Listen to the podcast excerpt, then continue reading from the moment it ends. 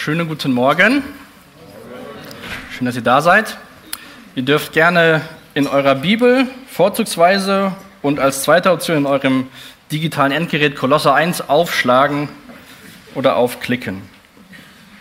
Ich sage das deswegen, weil freitagsabends in der Jugend gibt es keine Handys. Wer da keine Bibel hat, der kann nicht mitlesen. Das, äh genau, könnt ihr vielleicht sonntags auch mal überlegen, eure Bibel dabei zu haben. Wir sind ja in das Jahr gestartet, ähm, äh, den Sonntagmorgen am 8. Januar aus den Versen von Johannes 14, wo Jesus sagt, ich bin der Weg, die Wahrheit und das Leben. Und das war ja so eine Sache, die wir letztes Jahr auf der ähm, Herbst-Gemeindeleitungsklausur, die uns so wichtig geworden ist für dieses Jahr. Und ähm, ich werde heute Morgen auch nicht ähm, bei Esther ähm, weitermachen, aber so nächsten Text anschauen, wo wir ganz klar sehen, wer Jesus ist und was er, was sein Werk auch ist. Vielleicht sind das auch wieder so Verse, die du vielleicht sogar auswendig äh, aufsagen kannst, ohne deine Bibel aufzuschlagen.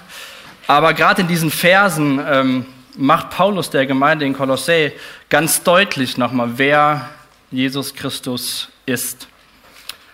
Ähm, Jesus ist die zentrale Person in der Geschichte der Menschheit. Er ist Gott, er war schon immer Gott und er wird immer Gott bleiben. Und ich glaube, gerade so in diesen Versen, dieser Hymne über Jesus, ähm, sehen wir so diese Größe, die unser König und unser Freund ist, der die Weg, die Wahrheit und das Leben ist. Dieser Brief von Paulus wurde so 61 nach Christus geschrieben ähm, und es gab zu der, zu der Zeit noch Menschen, die Jesus mit eigenen Augen gesehen haben. Gleichzeitig gab es in der Stadt Menschen, die den Christen äh, glaubhaft machen wollten, dass sie mehr brauchen als Jesus, dass es da noch geistliche Erkenntnis braucht und das noch hinzu und das noch hinzu. Und dann sehen wir schon, dass es gar nicht lange gedauert hat, nicht bis ins Jahr 2023, wo wir merken, so Menschen fügen alles Jesus hinzu, sondern es war schon keine 30 Jahre nach seinem Tod, sodass ähm, Gott, Gottes Geist durch Paulus diese Worte aufgeschrieben hat, um den Menschen deutlich zu machen, nee, nicht noch das und das, sondern Jesus Christus. Ähm, so geht das ja durch diesen ganzen Kolosserbrief, wo, wo er ihnen das so deutlich macht. Ähm, an anderen Stellen des äh, Briefes sehen wir, dass es ihm nicht um jüdische Gesetzlichkeit geht, keine Philosophie oder Spekulation, sondern einfach Jesus Christus ähm, als der Grundstein für den Glauben. Und vielleicht schon vorneweg, was ich mir für mich und für uns alle heute Morgen wünsche, ist, dass wir so am Ende äh, von dem Gottesdienst vielleicht so zwei Sachen mitnehmen durch das, was der Paulus den, Koloss, äh, ja, den Kolossern schreibt. Einmal so, dass wir ganz neu in unserem Herzen so für uns merken oder auch festmachen, ähm, dass sich in der Autorität Jesu über alle Dinge, dass wir uns darin sicher fühlen dürfen, in der Hoffnung des Evangeliums verwurzelt zu sein. Das sehen wir auch in den Versen, wie Paulus das schreibt. Und aber auch dann, gerade so Vers 23 aus unserem Text, ähm, dass wir fest im Glauben stehen, dass wir Gott und seinem Wort gehorchen und da mit Jesus nach vorne gehen. Und ähm, ich will uns zu Beginn zwei Verse lesen, die direkt vor unserem Predigtext stehen, Verse 13 und 14. Ähm, die finde ich auch so eine gute Einleitung nochmal zu diesen Versen, die danach folgen. Ich lese das vor aus der neuen Genfer Übersetzung. Da schreibt Paulus, denn er hat uns aus der Gewalt der Finsternis befreit und hat uns in das Reich versetzt, in dem sein geliebter Sohn regiert. Durch ihn, Jesus Christus, sind wir erlöst, durch ihn sind unsere Sünden vergeben. In den beiden Versen macht Paulus sehr deutlich, was mit uns geschehen ist, nachdem wir Jesus nachfolgen, dass wir in einem anderen Reich leben, in dem Reich, wo sein geliebter Sohn regiert. Und ich fühle mich oft nicht so, dass ich in diesem Reich lebe. Ähm, ich gucke mir die Nachrichten an, ich gucke, was in der Welt so los ist. Da fühle ich mich ganz anders. Ähm, und das ist, glaube ich, immer wieder so die Herausforderung für uns als Nachfolger, so dieses, da kommt was, es hat schon angefangen und wir müssen mit Gottes Hilfe versuchen, das praktisch in unserem Leben werden zu lassen. Und auch, dass dieses, durch ihn sind wir erlöst und durch ihn sind unsere Sünden vergeben. Das setzt Paulus ähm, den Kolossern so voraus, bevor er zu diesem Text kommt. Und ähm, ein Ausleger hat so gesagt, dass diese Verse, die wir uns heute anschauen, wie so die Klebemasse des Universums sind. Ähm, ich weiß nicht, ob dir schon manche Verse ins Ko in den Kopf kommen oder ob du schon ein bisschen reingeschaut hast, was da drin steht. Ähm, obwohl Bibel in Altes und Neues Testament ähm, aufgeteilt ist, ist Jesus dieses, dieser zentrale ähm, Anker, um den sich alles dreht. Und ich wünsche mir echt so, dass, oder ich habe das noch in der Vorbereitung gemerkt, so, dass wir wirklich merken, dass Jesus für alle Bereiche in unserem Leben, die waren und die kommen, wichtig ist. Ähm, von der Schöpfung bis zur Auferstehung, alles ist durch ihn und von, für ihn entstanden. Und ich glaube auch nicht, dass ich so ganz diesen Versen ähm, heute Morgen gerecht werden kann. Und ich will dich echt einladen, vielleicht die Woche über, so diese Verse immer mal wieder zu lesen und wirklich so zu fragen, Herr Jesus, lass mich das wirklich glauben, was du da, was Paulus über dich offenbart. Ich habe diese Predigt überschrieben mit Jesus genügt. Und ähm, wer von euch kennt Jeremy Camp? Ich weiß auf jeden Fall einen. Genau, die haben ein Lied geschrieben, äh, wo es im Refrain heißt, du kannst die ganze Welt haben, aber gib mir Jesus. Ähm, ich will auch viel aus der Welt und nicht nur Jesus. Und ähm, lasst uns nochmal kurz dafür beten, dass wir das nochmal neu so für uns auch zum, zum Gebet nehmen. Vater, Dank, dass wir ähm, Zeuge sein dürfen, dass ähm, Kinder gesegnet werden. Ich danke dir, dass auch Segen darin besteht, dass wenn wir uns unter deinem Wort versammeln, und dafür beten wir heute Morgen, dass du ähm, Segen schenkst, dass du unsere Herzen öffnest für das, was du durch deinen Geist uns heute Morgen zu sagen hast. Amen.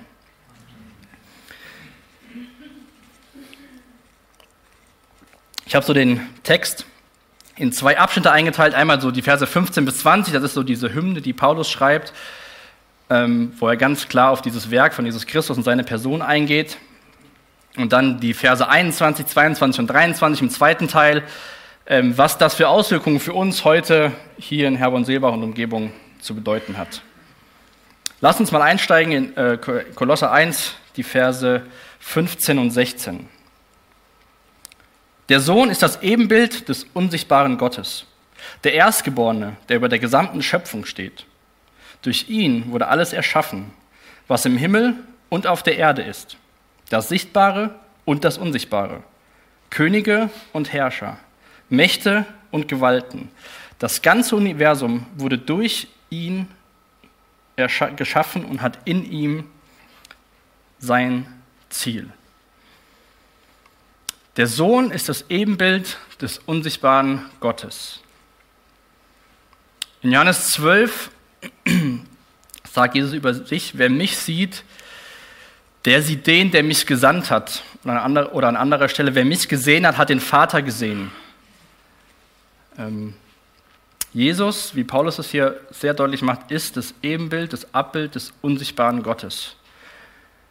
Und ähm, wenn man sich, ich weiß nicht, wie sehr du dich mit anderen Religionen schon mal beschäftigst oder auch in Gesprächen bist mit Menschen, die ähm, einen anderen Glauben haben. Und ähm, wo dann oftmals, ähm, gerade so wenn, wenn ich mit Open Doors Inhalten konfrontiert werde und dann man so sieht, in welchen Ländern die leben und was da die Menschen glauben, die, die nicht verfolgt werden müssen, ist oftmals, oder vielleicht ist auch Gott für dich so irgendwie was Unsichtbares, weit weg, Du weißt gar nicht, warum die Christen da so einem, so einem unsichtbaren Wesen folgen. Aber Gott ist gar nicht unsichtbar gewesen. Gott hat sich offenbart in der Person von Jesus Christus. In seinem ganzen Wort offenbart sich Gott immer wieder. Und auch zum Ende der Zeit, wenn Jesus wiederkommt, wird er sich offenbaren. Und das finde ich sehr ähm, oder einen der wichtig, wichtigen Unterschiede für mich immer wieder zwischen dem christlichen Glauben und anderen Religionen, dass wir einen Gott haben, der sich offenbart, der sich nicht irgendwie versteckt, äh, unsichtbar bleibt und man nicht weiß, wo man dran ist, sondern wenn wir Gottes Wort studieren, die Person von Jesus Christus studieren, dann sehen wir, wer Gott ist und wie er ist. Das macht mir immer wieder neu Mut, ihm auch nachzufolgen. Dann sagt Paulus, der Erstgeborene der über der gesamten Schöpfung steht. Ich weiß nicht, wie oft ihr euch vielleicht schon mit Zeugen Jehovas unterhalten habt. Ähm, dann kommt der Vers schon öfters mal vor, äh, weil die glauben ja unter anderem, dass Jesus Christus ähm, auch geschaffen wurde. In früheren Herborn, als ich, ähm, meine Frau und ich haben quasi fünf Minuten neben der Bank gelebt, dort habe ich auch gearbeitet. Und da stand immer freitags nachmittags einer von den Zeugen Jehovas und hat dann da so gestanden. Und dann habe ich immer, immer, immer mal wieder mit dem so gesprochen. Und das war immer so wieder der Punkt, so, wer ist Jesus? Ist er nur ein Sohn oder ist er Gott? Ähm, irgendwann habe ich dann das äh, aufgegeben, sage ich mal. Wir haben uns immer freundlich gegrüßt, aber wir wussten, wir sind da an einem Punkt in unserer Unterhaltung, da, wenn Gott ihn nicht in die Wahrheit führt, dann kann ich ihn nicht dazu überreden. Was bedeutet denn jetzt, wenn Paulus sagt, er ist der Erstgeborene, der über der gesamten Schöpfung steht? Wenn wir das in der Bibel sehen, dieses Erstgeborene, geht es nicht darum, dass er wirklich als erstes geboren ist, sondern es bezeichnet oft einen Status, eine Position oder eine Stellung. Wenn ihr mal in eurer Bibel in 2. Äh, Mose schaut, Kapitel 4, Vers 22, da sehen wir auch, dass Gott ähm, das gebraucht und nicht in Bezug auf Jesus, sondern auf das, äh, in Bezug auf das Volk Israel. Da steht auch, ich schlage es mal kurz auf. 2. Mose 4, Vers 22. Und du sollst dem Pharao sagen, so spricht Gott zu Mose, mein erstgeborener Sohn ist Israel. Auch Israel hatte eine besondere Stellung in Gottes Heilsplan. Und so ist auch Jesus nicht als erster geschaffen worden, sondern er ist Gott, er war schon immer und wird immer sein. Aber ich will uns mal ein Zitat vorlesen von einem Kommentator, der heißt Clark. Er hat geschrieben, Erstgeborener in der Schrift ist nicht immer wörtlich zu verstehen. Es bedeutet oft einfach einen geliebten oder den besten Sohn. Einen, der vor allen anderen bevorzugt wird und sich durch sein sonderes Vorrecht auszeichnet. Jesus, der Sohn Gottes, hat von seinem Vater eine ganz besondere Stellung bekommen. Wir lesen auch davon, dass eines Tages sich jedes Knie vor ihm beugen wird. Und allein dieser Text, was jetzt folgt, beschreibt ja diese ähm, Vormachtstellung von Jesus Christus, diese Erhabenheit über allen Dingen. Der Erstgeborene, der über der gesamten Schöpfung steht. Einen besonderen, geliebten Sohn, der einen besonderen Platz hat. Dieser besondere, erstgeborene, geliebte Sohn Gottes ist der, von dem die Offenbarung berichtet, in Offenbarung 19, Vers 16. Und auf dem Mantel des Reiters, dort, wo der Mantel die Hüfte bedeckt, stand noch ein weiterer Name. Das haben wir auch eben gesungen. König aller Könige und Herr über alle Herren. Denn durch ihn wurde alles erschaffen. Durch Jesus Christus wurde alles erschaffen, was im Himmel und auf der Erde ist das Sichtbare und das Unsichtbare. Könige und Herrscher, vielleicht ist das gerade so ein Punkt, der uns aktuell sehr schwer fällt, Mächte und Gewalten, alles wurde durch ihn erschaffen. Das ganze Universum wurde durch ihn geschaffen und hat in ihm sein Ziel. Ein anderer Kommentator, der Herr Robertson, hat dazu gesagt, die Beständigkeit des Universums ruht also weit mehr auf Christus als auf der Schwerkraft. Es ist ein Christus-zentriertes Universum.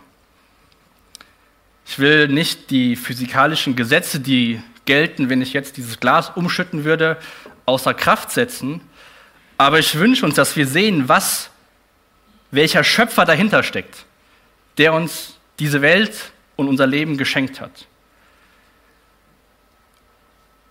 Und die Wissenschaft versucht oftmals, alles zu erklären, nur damit Jesus Christus nicht die Antwort ist.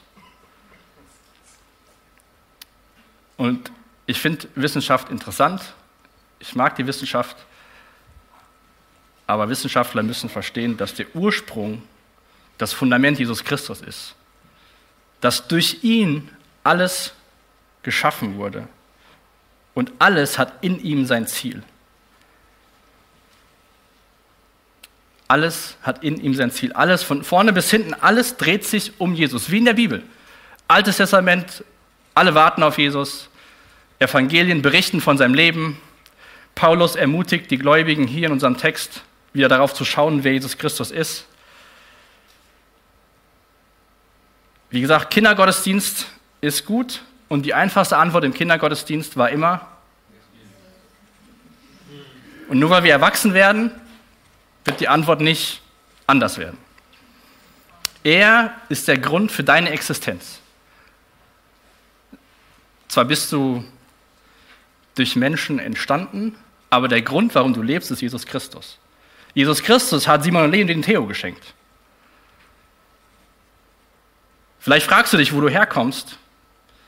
Rein biologisch kann man das leicht erklären, aber geistlich gesehen ist deine Existenz, beruht die auf Jesus Christus. Er war vor allen anderen da und alles besteht durch ihn. Also es geht nicht nur darum, dass Paulus sagt, es ist alles geschaffen und alles hat sein Ziel und dazwischen schau mal, sondern alles dazwischen besteht durch ihn. Die geschaffene Ordnung existiert für Christus. Eines Tages wird Jesus als der rechtmäßige Erbe vor einer zuschauenden Welt sichtbar werden und in sein volles Erbe eintreten. Diese neue Schöpfung, nach der wir uns alle sehen.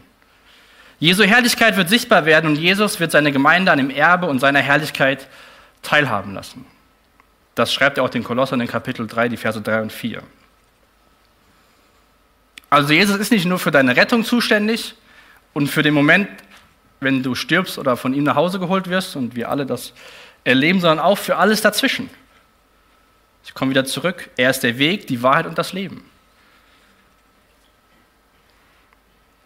Und ich frage mich bei so Sachen, die so allumfassend sind, ob ich persönlich es wirklich verstehe und begreife. Und ich komme auch bei sowas wieder an den Punkt, dass ich es einfach glauben will. Ähm, dass ich das, was Gott durch uns, durch seinen Geist uns aufgeschrieben hat, dass ich das glauben will und danach versuche zu leben. Ähm, wie gesagt, ich habe schon eben gesagt, es gibt Gesetze, die alles erklären können oder vieles erklären können. Aber Jesus Christus ist der alles zusammenhält und der uns eines Tages eine neue Schöpfung schenkt, beziehungsweise wenn ihr mal aufschlagt in 2. Korinther äh, 5,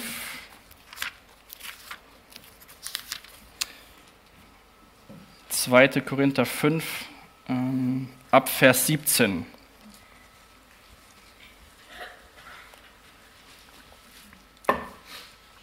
Vielmehr wissen wir, wenn jemand zu Christus gehört, ist er eine neue Schöpfung. Das Alte ist vergangen, etwas ganz Neues hat begonnen. Das alles ist Gottes Werk. Er hat uns durch Christus mit sich selbst versöhnt und hat uns auch diesen, den Dienst der Versöhnung übertragen. Also, wenn du Jesus nachfolgst und deine Schuld vor ihm bekannt hast, ist in dir schon eine neue Schöpfung.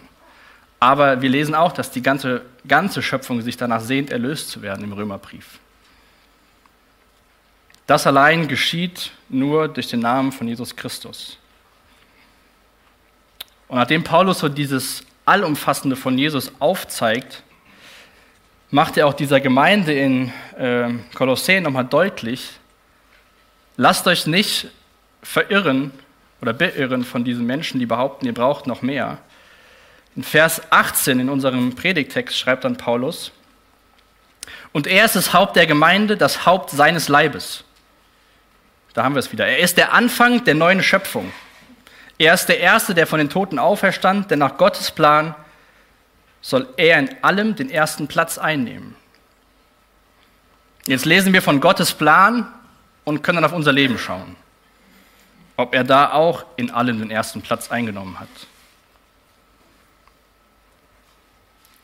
Die Frage kannst du für dich nur persönlich beantworten.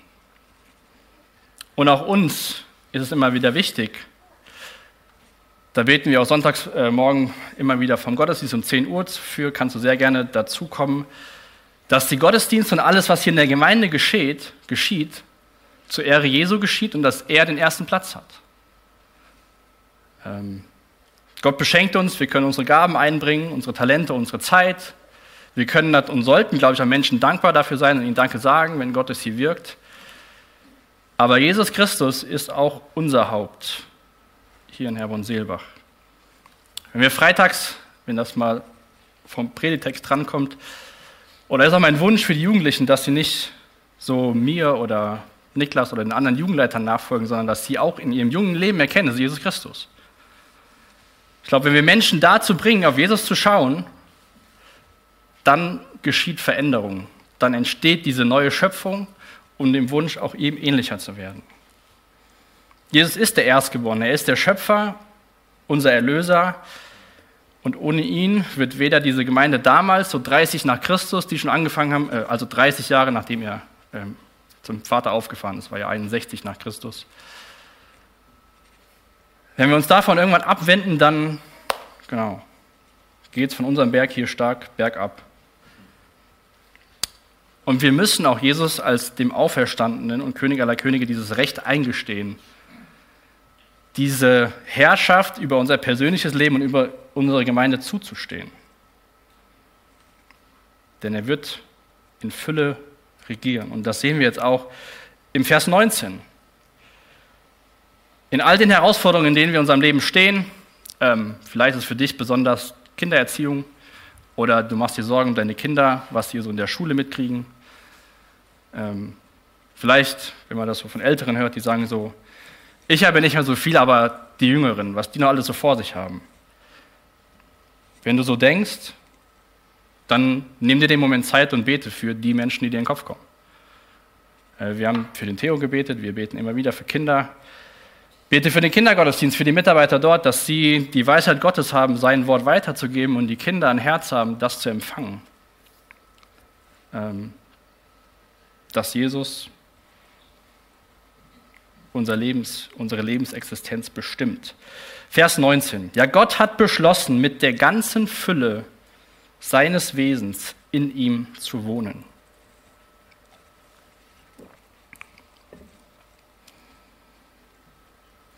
Jesus ist nicht nur so ein so 30 Prozent von Gott, die er mal gezeigt hat, und den Rest müssen wir selbst herausfinden. Oder wie so ein, ähm, so ein Bild, was verschwommen ist, und dann wird das so immer klarer. Und dann hört er so bei 70 Prozent auf und wir müssen erraten, was so da rauskommt. Wenn wir auf Jesus schauen, dann ist 100 Prozent Klarheit, wer Gott ist. Und nicht, du hast so ein bisschen Jesus und den Rest musst du mal selbst herausfinden. Für diese, diese Gnostiker, die da in der Stadt waren und die Menschen verunsichert haben, gab es so verschiedene Dinge, die notwendig waren, um zur ganzen Fülle zu kommen. Da gab es immer noch so ein, so ein Add-on. Und Paulus sagt auch hier wieder, Jesus genügt. In ihm war und ist die ganze Fülle Gottes. Und auch nicht nur für eine gewisse Zeit, so für die ersten 30 Tage nach deiner Bekehrung, sondern für dein Leben mit Jesus, mit, mit Jesus und seiner Nachfolge. Ich habe mir nicht hingeschrieben, wer das gesagt hat zu diesem Vers, aber ich will das noch vorlesen, Zitat. So fasst der Satz, in ihm soll die ganze Fülle wohnen, die bisherigen Aussagen Ebenbild Gottes, Erstgeborener aller Schöpfung, Schöpfer, der ewig Präexistente, das Haupt der Gemeinde, der Sieger über den Tod, der Erste in allen Dingen, zu einem großen Höhepunkt zusammen. Und deswegen glaube ich, hilft es uns und mir, wenn wir uns die Woche Zeit nehmen und diesen Text wirklich mal so Stück für Stück in der Stille betrachten und vielleicht auch immer nur einen Aspekt so. Durch ihn wurde alles erschaffen, was auf der Himmel und auf der Erde ist. Da kann man schon mal Zeit mal bringen, das zu verinnerlichen, was das bedeutet. Könige und Herrscher wurden durch ihn erschaffen. Alles existiert durch ihn. Also liegt die Fülle in Jesus Christus, nicht in deiner Kleingruppe, nicht in deinem besten Freund. Die Fülle Christus liegt auch nicht darin, dass wir eines Tages im großen Saal Gottesdienst feiern, oder in irgendwelchen Ritualen, dass wir gemeinsam Lobpreis machen. Ich habe das heute Morgen wieder sehr genossen, wenn wir gemeinsam vor Gottes Thron kommen. Es liegt doch nicht am Programm oder irgendwelchen Methoden, sondern allein in Jesus Christus. Denn er sagt, ich bin der Weg, die Wahrheit und das Leben. Ihr könnt gerne mal Apostelgeschichte Kapitel 17 aufschlagen.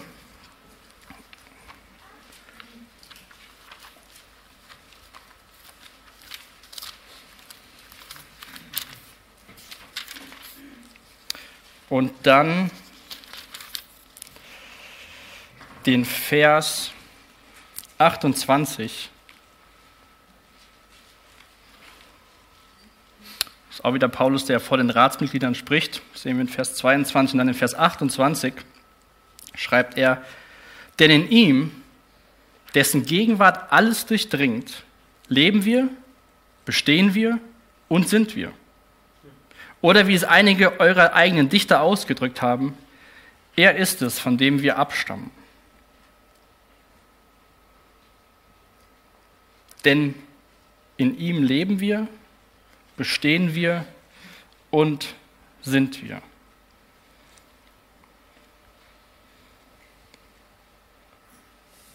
Das ist wirklich so das, was wir, glaube ich, immer wieder hören müssen, ähm, dass wir in Jesus bestehen, leben und mit ihm gehen werden.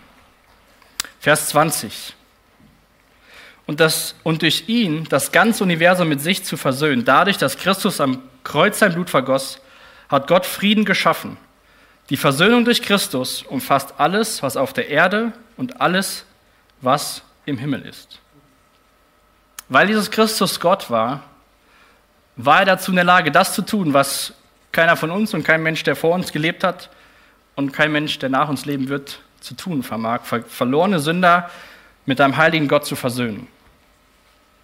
Adam und Eva haben quasi wie so eine Kriegserklärung abgegeben, Gott gegenüber. Und er hat nicht mit Gegenschlag reagiert, sondern mit, mit einem Angebot der Versöhnung, schon ganz am Anfang. Also das Erste, was hier wichtig ist, ist, dass Versöhnung ist ein Werk Gottes. Gott war der Aktive bei der Versöhnung. Er war der Initiator, indem er diesen Plan mit seinem Sohn hatte, von Beginn der Zeit. Du und ich, wir haben nichts dazu beigetragen. Auch nicht vielleicht die Person, die dich zum Glauben geführt hat. Sie wurde von Gott gebraucht, aber es ist sein Werk der Erlösung. Gott wurde Mensch, hat sich zu uns Menschen ausgestreckt. Wir können nichts bringen. Zweite ist, Versöhnung, das lesen wir in den Versen auch, oder in dem Vers 20 auch, Versöhnung ist ein Werk, das vollendet wurde. Ähm, ich mag das schon mal, wenn ich weiß, dass ich was geschafft habe oder irgendwas beweisen kann. Aber wenn es um meine Erlösung geht, kann ich nicht sagen, Gott siehst du, letzte Woche habe ich mich gut verhalten, ich war im Gottesdienst. Das ist mein Teil und danke, dass du deinen Sohn geschickt hast. Ich glaube, so, so innerlich haben wir schon mal so Gedanken. Oder gerade vielleicht, wenn du auch hier in der Gemeinde dienst und dann war irgendwas super toll gelaufen und dann sagst du, ja, super, dass ich das mit dir gemacht habe. Oder Gott hat dich gebraucht, weil du bist zu einer Person gegangen und dann hat die Person sich, irgendwas ist in der Person im Leben losgegangen und dann sagst du, ja toll, dass ich damit dabei sein durfte. Wir, wir haben einen Teil, weil Gott uns einlädt dabei, aber er ist, der das Werk vollendet. Und das dritte, Versöhnung geschah am Kreuz, das Herzstück des Evangeliums. Diese Versöhnung durch Christus umfasst alles, dadurch, dass Christus am Kreuz sein Blut vergoss. Auch Paulus ganz am Anfang vom ersten Korintherbrief sagte, nein, ich hatte mir vorgenommen, eure Aufmerksamkeit einzig und allein auf Jesus Christus zu lenken, auf Christus, den Gekreuzigten. Und manchmal, wenn ich so eine Predigt vorbereite, auch für freitagsabends, dann frage ich mich so, ob sich irgendwie, komme ich so selbst ins Grübeln, weil ich immer so auf den gleichen Punkt komme. Und dann denke ich mir so, habe ich auch irgendwie, kopiere ich nur das von letzter Woche oder so? Aber dann liest man sowas und dann müssen wir es immer wieder hören.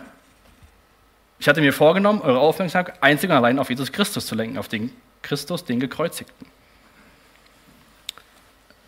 Und wir gehen ja sonst gerade durchs Buch Esther im Alten Testament, sind davor durch die äh, Briefe gegangen von Paulus an die Korinther. Aber immer wieder sehen wir in diesem Werk Jesus Christus. Ich war mal auf einer äh, Konferenz und war bei so einem Seminar, ähm, wo es darum so um, um Predigen und so ging. Und ähm, der Satz, der ist ja schon viele Jahre her, aber der ist so in mir drin geblieben. Ähm, das ging so irgendwie am Ende der Predigt oder deiner Verkündigung muss die Lösung sein, dass Jesus am Kreuz gestorben ist. Also wenn du irgend, wenn wir irgendwas anderes weitergeben, wie du das selbst schaffen kannst, außer durch Jesus Christus, dann sind wir am Ziel vorbei. Und das vierte ist, diese Versöhnung durch Christus umfasst alle Dinge. Die Versöhnung durch Christus umfasst alles, was auf der Erde und was im Himmel ist. Darauf dürfen wir vertrauen, ganz egal, was um uns herum ist. Von dieser Hymne, von dieser Offenbarung Jesu geht jetzt Paulus über, ähm, was das für diese Menschen in Kolossä bedeutet. Er sagt dann in Vers 21, auch ihr seid darin eingeschlossen. Früher seid, lebtet ihr fern von Gott und eure feindliche Haltung ihm gegenüber zeigte sich an all dem Bösen, was ihr getan habt. Da haben wir wieder dieses feindliche Sinnen von den Menschen. Und dann Vers 22, doch jetzt hat Gott euch mit sich versöhnt durch den Tod, den Christus in seinem irdischen Körper auf sich nahm. Denn Gott möchte euch zu Menschen machen, die heilig und ohne irgendeinen Makel vor ihn treten können, gegen die keine Anklage mehr erhoben werden kann. Voraussetzung dafür ist, dass ihr euer Leben auch weiterhin fest und unerschütterlich auf das Fundament des Glaubens gründet und euch durch nichts von der Hoffnung abbringen lasst, die Gott euch mit dem Evangelium gegeben hat.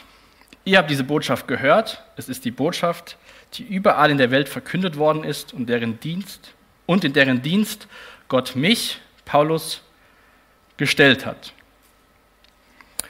Positiv, wir sind eingeschlossen, wenn wir Jesus lieben.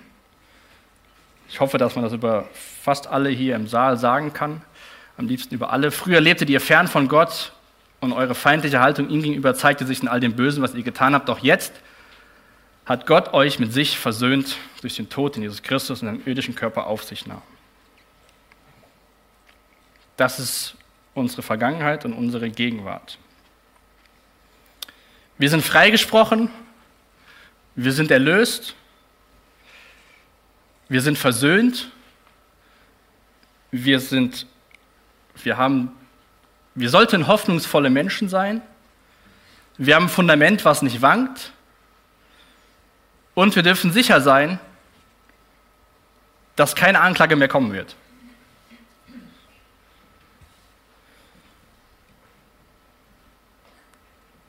Zumindest äh, von Jesus dürfen wir das erwarten. Gott trifft uns nicht so auf halbem Weg, sondern Gott trifft uns da, wo wir sind, wo wir waren. Das war ja eben auch deutlich, dass er alles getan hat, um uns Menschen, zu uns Menschen zu kommen. Und ähm, das sehen wir auch im Leben von Jesus Christus. Und ich finde das immer wieder mutmachend zu sehen, was wo wir herkommen, wo du und ich herkommen und was Gottes Wunsch ist. So diese Verwandlung, seinem Sohn ähnlicher zu werden. Gott möchte euch zu Menschen machen, die heilig und ohne irgendeinen Makel vor ihn treten können. Durch deine Nachfolge bist du kein perfekter Mensch. Aber auf dem Weg mit Jesus Christus, in seiner Nachfolge, will er dich immer mehr seinem Sohn ähnlicher werden lassen. Und die Zusage, dass auf uns keine, gegen uns keine Anklage mehr erhoben werden kann, die steht fest. Wenn das Evangelium das endgültige Ausharren der Heiligen lehrt, lehrt es gleichzeitig, dass die Heiligen diejenigen sind, die schließlich ausharren in Christus. Ausharren ist der Test der Realität. Vers 23 ist so eine Herausforderung für uns. Voraussetzung dafür ist, dass euer Leben auch weiterhin fest und unerschütterlich auf dem Fundament des Glaubens gegründet und euch durch nichts von der Hoffnung abbringen lasst, die Gott euch mit dem Evangelium gegeben hat. Beziehung zu Jesus, Gemeinschaft mit ihm ist dieses Voraussetzung, dass wir in der Zuversicht leben dürfen. Jesus Christus als Fundament und wie ich eben gesagt habe, diese Klebemasse auch deines Lebens ist er. Das finde ich bei Paulus immer sehr, sehr gut.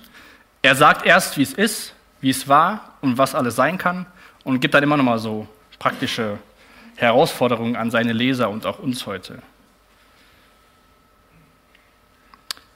Ähm, so dieses, diese Botschaft von Paulus, Jesus genügt, wäre jetzt zum Schluss die Frage an dich, genügt dir Jesus? Oder sagst du, ja, er ist Herr über alle Schöpfung, das glaube ich, und durch ihn ist alles geschaffen worden und alles hat in ihm sein Ziel, so bist du so kopflastig? Oder ist das so in deinem Herzen so drin? Du glaubst, dass er den Tod besiegt hat, dass er einen Weg geschaffen hat, um mit Gott versöhnt zu werden. Aber so dann, so deine Sorgen zeigen nicht so, dass Jesus genügt. Hat Jesus wirklich Autorität über alle Bereiche deines Lebens? Ich weiß nicht, ob es dir einfach fällt, dich unter eine Autorität von einer anderen Person zu stellen. Ähm, uns viele äh, betrifft das ja auch äh, so im Alltag, im Berufsleben. In der Schule gibt es die Lehrer, es gibt die Professoren, in der Uni, da findet man Dinge schon mal ungerecht. Oder andere Sachen, bist du irgendwo im Verein, da gibt es dann einen Trainer, der sagt dir irgendwelche Dinge. Immer wieder sind wir damit konfrontiert, uns Menschen zu unterstellen und dann denken wir so, ja, so war ich auch einer. Ähm, der hat es so gar nicht verdient, der hat nicht genug Ahnung, also höre ich nicht auf den. Also wenn ich das, hoffentlich hört keiner von denen zu, wenn ich das früher auf der Bank war und dann war da ein, Vorgesetzter, dem ich persönlich seine Fähigkeit abgesprochen habe, dann habe ich auch mich seiner Autorität nicht untergeordnet. War nicht richtig, aber so tickig. Die Frage ist nun, projizieren wir das auf Jesus oder lassen wir es zu, dass er wirklich Autorität über unser Leben einnimmt. Und dass seine Herrschaft was Positives ist und nichts Negatives, denn seine Herrschaft verändert unser Leben. Das waren diese Verse 13 und 14, die ich zu Beginn gelesen habe. Denn er hat uns aus der Gewalt der Finsternis befreit und hat uns in das Reich versetzt, in dem sein geliebter Sohn regiert. Also wir leben in einem Reich, wo Jesus regiert, nicht du, nicht ich, und auch nicht wir als Gemeinschaft. Da leben wir. Ähm, und für mich ist das so immer so eine tägliche Sache. Ähm, wir haben zu Hause den Wunsch und schaffen es relativ gut so, die erste Stunde am Aufstehen, kein Handy. Ähm, jetzt im Winter wird der Ofen immer angemacht, morgens früh. Und dann wollen wir so eine Zeit der Stille haben, soweit das mit einem kleinen Kind möglich ist.